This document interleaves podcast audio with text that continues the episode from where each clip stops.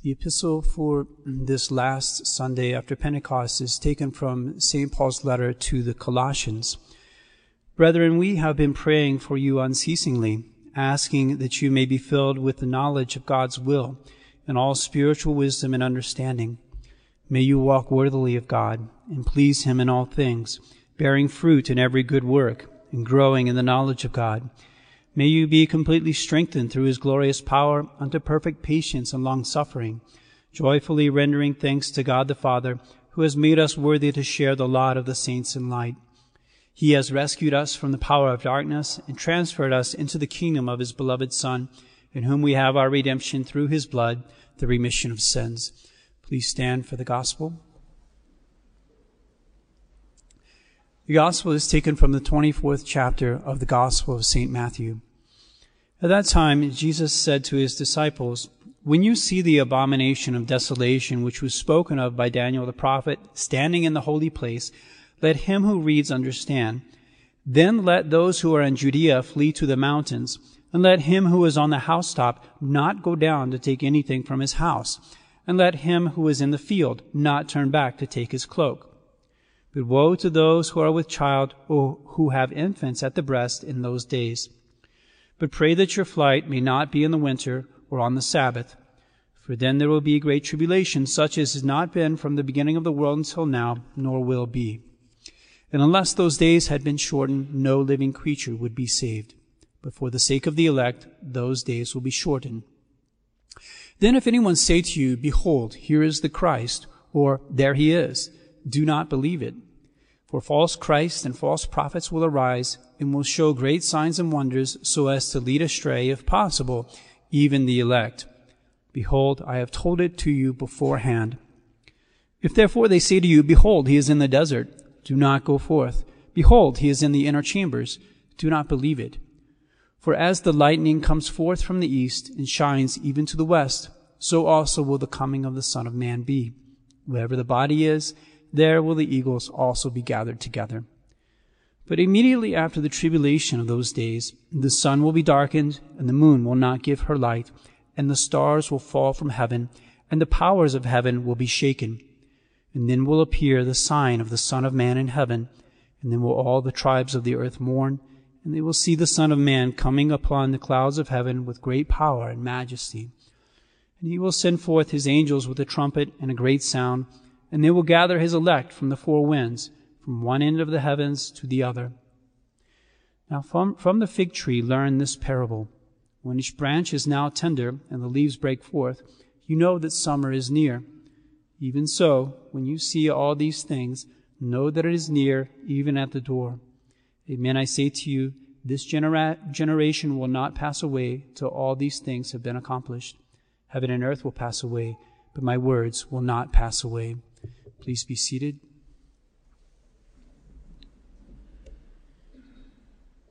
In the name of the Father, and of the Son, and of the Holy Ghost, amen. Dear Reverend Father, dear faithful, there has a two word phrase that has lately been going around on social media. And this phrase is died suddenly. And some people are trying to make the case that there are an above average number of people who are dropping dead suddenly. And I'm not really interested in, in that, whether it's true or whether it's not true. What I am interested in is this fact that it's possible for any one of us to die suddenly. We just don't know the day of our death. People have always, in the history of the world, died suddenly and they always will in, in the future. Last month, there was a 21 year old young man in the UK who went to the gym with his girlfriend and they worked out for an hour. And uh, after that exercise was, was done, he re- said to his girlfriend that he was feeling faint. And then he collapsed on the floor and his, his, his nose started bleeding. And she tried to do CPR on him. They called the paramedics and everything, but it was, it was too late. There was nothing they could do, and he was declared dead. Also in the UK recently, there was a 55 year old man who uh, had a, a, radio show, which, which he hosted, a, a, breakfast program. And he was, he was there one morning, you know, hosting this show and, and playing these songs. And, and in, in the midst of the program, suddenly the music stopped. The man had had a heart attack. He died right on the spot. You may have heard about this air show that was taking place recently in Dallas. And uh, they were exhibiting these World War II era planes. And there was, there was two of these planes, in which, which carried six people uh, all together. And, the, and these, these six people, they got into the planes and, and they, of course, they were expecting to be back on the ground and, and safe and sound in, in the matter of half an hour.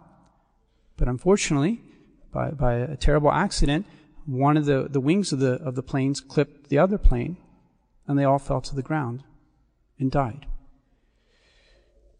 So these stories of sudden death remind us something very important, important for us to understand. And that is, we do not know the day and we do not know the hour when we will die. We know that we will die. We do not know when we will die. And it's not wrong of God to allow us to die suddenly. There's no obligation on the part of God to step in if there's something that might happen that would take away our life suddenly. The reason is because we simply are not made for this life. This life is only a preparation for the life to come. If this life was all that there was, then we would certainly expect God to make sure that it was not cut off prematurely. But as this life is only a preparation for the next life, sometimes we have a short time to prepare, sometimes we have a longer time to prepare. And especially if we're young, we don't know which one we will be given. Will it be a short time? Will it be a long time? We don't know. The main thing is that we do this work of preparation. In today's gospel, our Lord talks about the suddenness of the second coming. Everybody wants to know, when is the second coming going to happen? Our Lord says to us, you don't know. Nobody knows. Nobody is meant to know.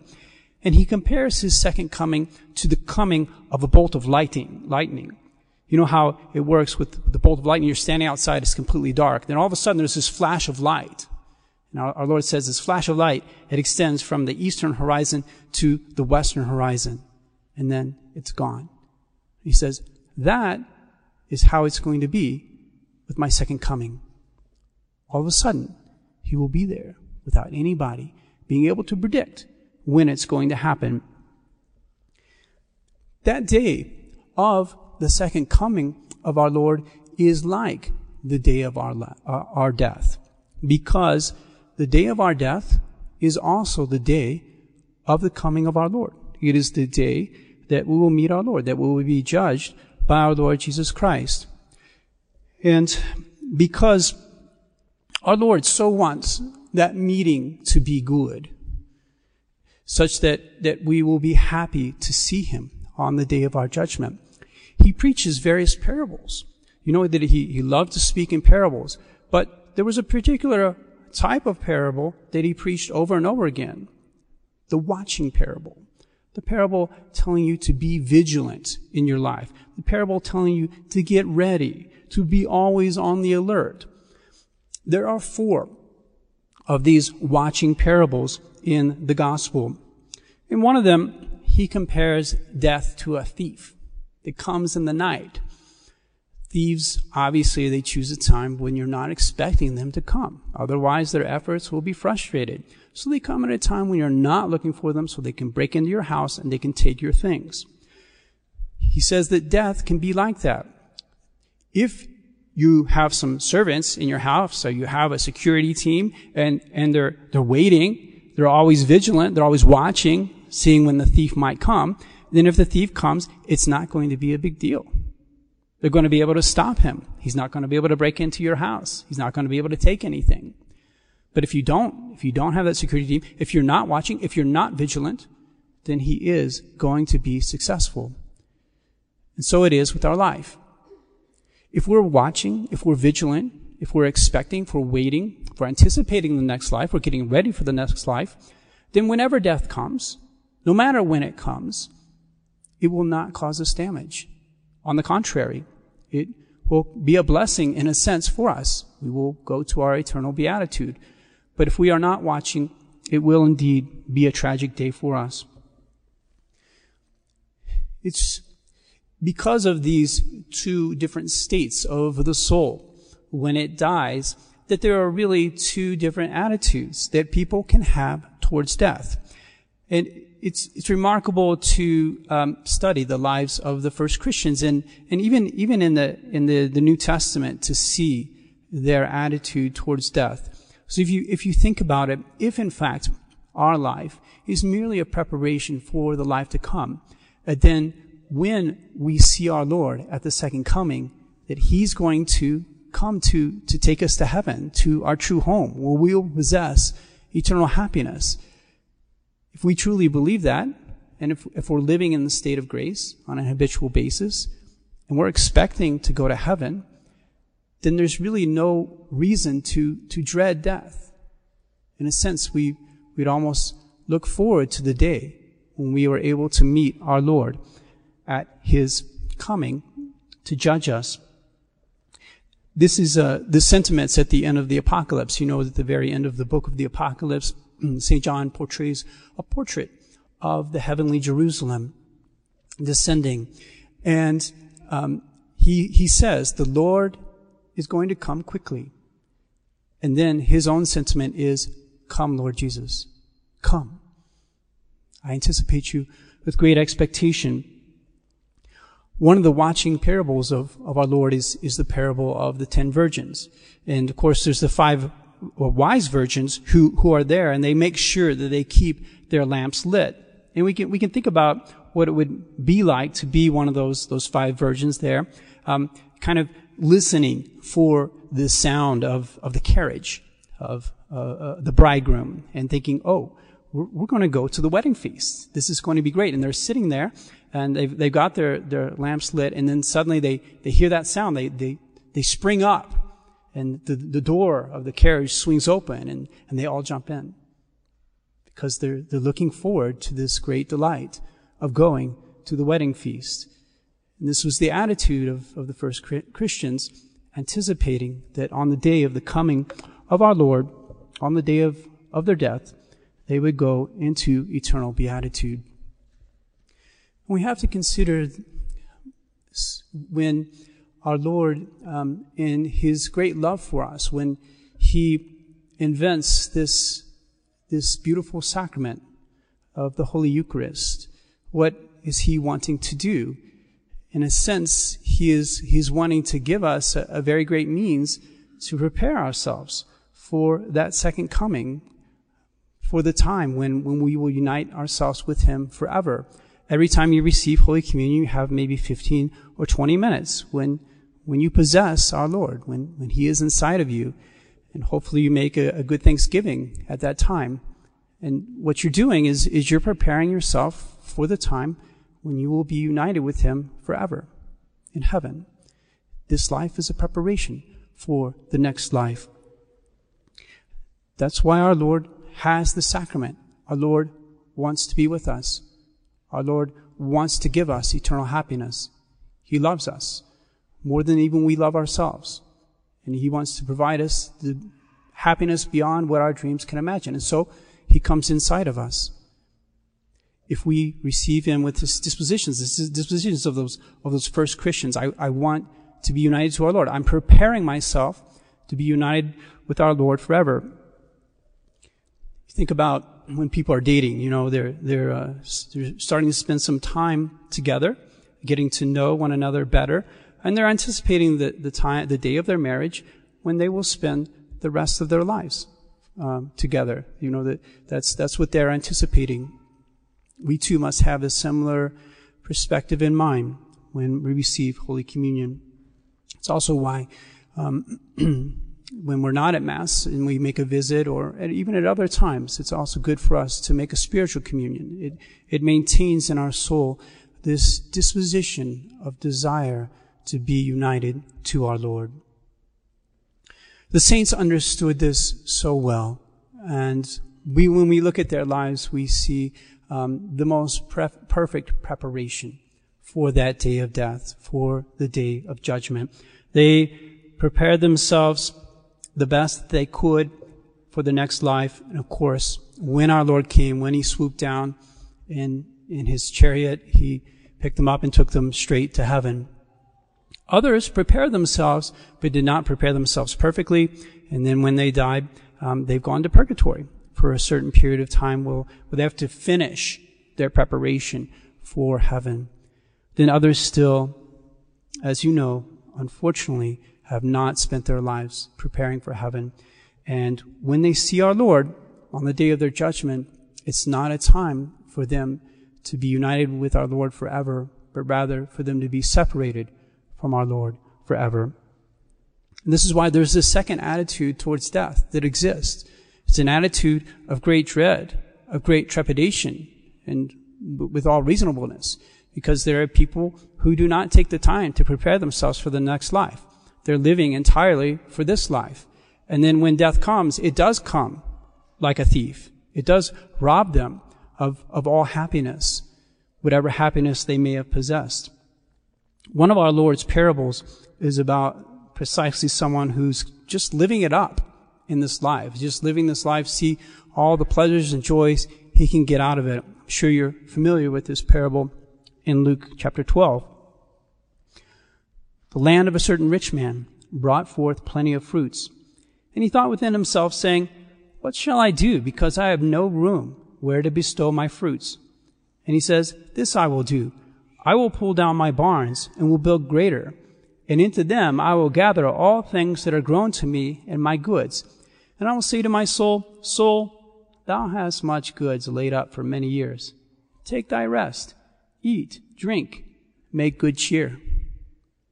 But God said to him, Thou fool, this night do they require thy soul of thee. This man was making a preparation but he wasn't preparing for the next life. He was preparing for his retirement. He was preparing for a day. He was amassing the goods of this earth to prepare for a day we can have 24 uh, 7 leisure time and live it up in this life, to have his happiness in this life. This is the man who precisely is not watching. He's not vigilant. He's not looking for the afterlife. I want to tell you a little story from, from the life of, of two saints that kind of illustrate, it's a, it's a story of sudden death, but kind of illustrates for us how whenever a soul is ready for death, it's always a happy ending, even though there may be tragedy. It is, this story is a, is a story of, of tragedy, but as I say, of eternal happiness at the same time. A unique situation where, where you have two saints, St. Francis de Sales and St. Jane Frances de Chantal. And you have this couple who got married, Bernard and Marie Aimée. So Bernard was the brother of St. Francis de Sales, the brother of the saintly bishop. And Marie Aimée was the daughter of St. Jane Frances de Chantal. You know that she was a widow. She had children. Her, her husband got shot in a hunting accident. And then she, she still had her children. So the brother of St. Francis de Sales and the daughter of St. Jean Frances de Chantal get married. And we're all looking at this and we're like, wow, this is a match made in heaven, literally. This is going to be a fantastic family. There's going to be so many fruits that are going to come from this family. But in the mysterious designs of the providence of God, it was not meant to be. It was not meant to be. So Bernard was, was in the military and he was out doing a military operation and he got struck with a fever. The medical resources they had back then and their ideas of healing people were not very good and, and a lot of people died died young. So he was he was just in his twenties and this fever struck him down and left Marie Aimée a widow. And she was pregnant. She was expecting a child. I believe it was their it was their first child. She was only 19 years old. He died in, in January, and the child was due later on in the year. She's going along in, in her pregnancy and grieving for the loss of her husband. and suddenly the, the child um, is is to be born prematurely, four months prematurely, and in the in the midst of of giving birth to the child, it's clear that the Marie Aimée is not going to to make it. I don't know at what point um, that she was suffering these things, or uh, if her convalescence afterwards is when she entered into troubles. But be that as it may, you have this scene where she's there um, on what she knows to be her deathbed, and she has in her room two saints. St. Francis de Sales is there, this holy bishop, and her mother, St. Jane Frances de Chantal. And she, she knows that she's going to die. And so she asks her mother, can I enter the visitation order? And her mother gives permission. And so um, she makes this profession of the visitation order. And she also asks, can I take the vows of poverty, chastity, and obedience and take the black veil? And again, her, her mother gives this permission. She's veiled in the black veil under vows. And then later on, she dies. When we, when we think about this story of, of the death of these two young people, of course we are saddened. And it was, it was a terrible cross for St. Francis de Sales and St. Jane Frances de Chantal. It was, it was a terrible sorrow for them. But, as I say, at the same time, if we see the bigger picture, because these two were so ready to see God, and we now think about their state, that they um, are united together in heaven forever we rejoice in the fact that they have prepared. And this is, this is what is meant for us, my dear faithful. This is what is meant for us. No matter what happens in life, no matter when our death is, is going to happen, as long as we are prepared, it all turns out well in the end. As long as we make it to heaven, as long as we maintain ourselves in the state of grace, then we can look forward to death as, as a day we will enter into happiness. Whereas if, if we live in the state of mortal sin, or live in and out of the state of mortal sin, we may truly dread death. In closing, I just want to leave you with a quotation from the Imitation of Christ. At present, our passions make the things of this earth appear different from what they really are. Death tears away the veil and shows them in their true light. Let us then be persuaded that the proper time to prepare for the hour of death is during life. Let us hasten to do now what we cannot do then. All passes quickly and ends. The time is short. Therefore, let us so act that everything may serve us towards attaining eternal life. In the name of the Father, and of the Son, and of the Holy Ghost. Amen.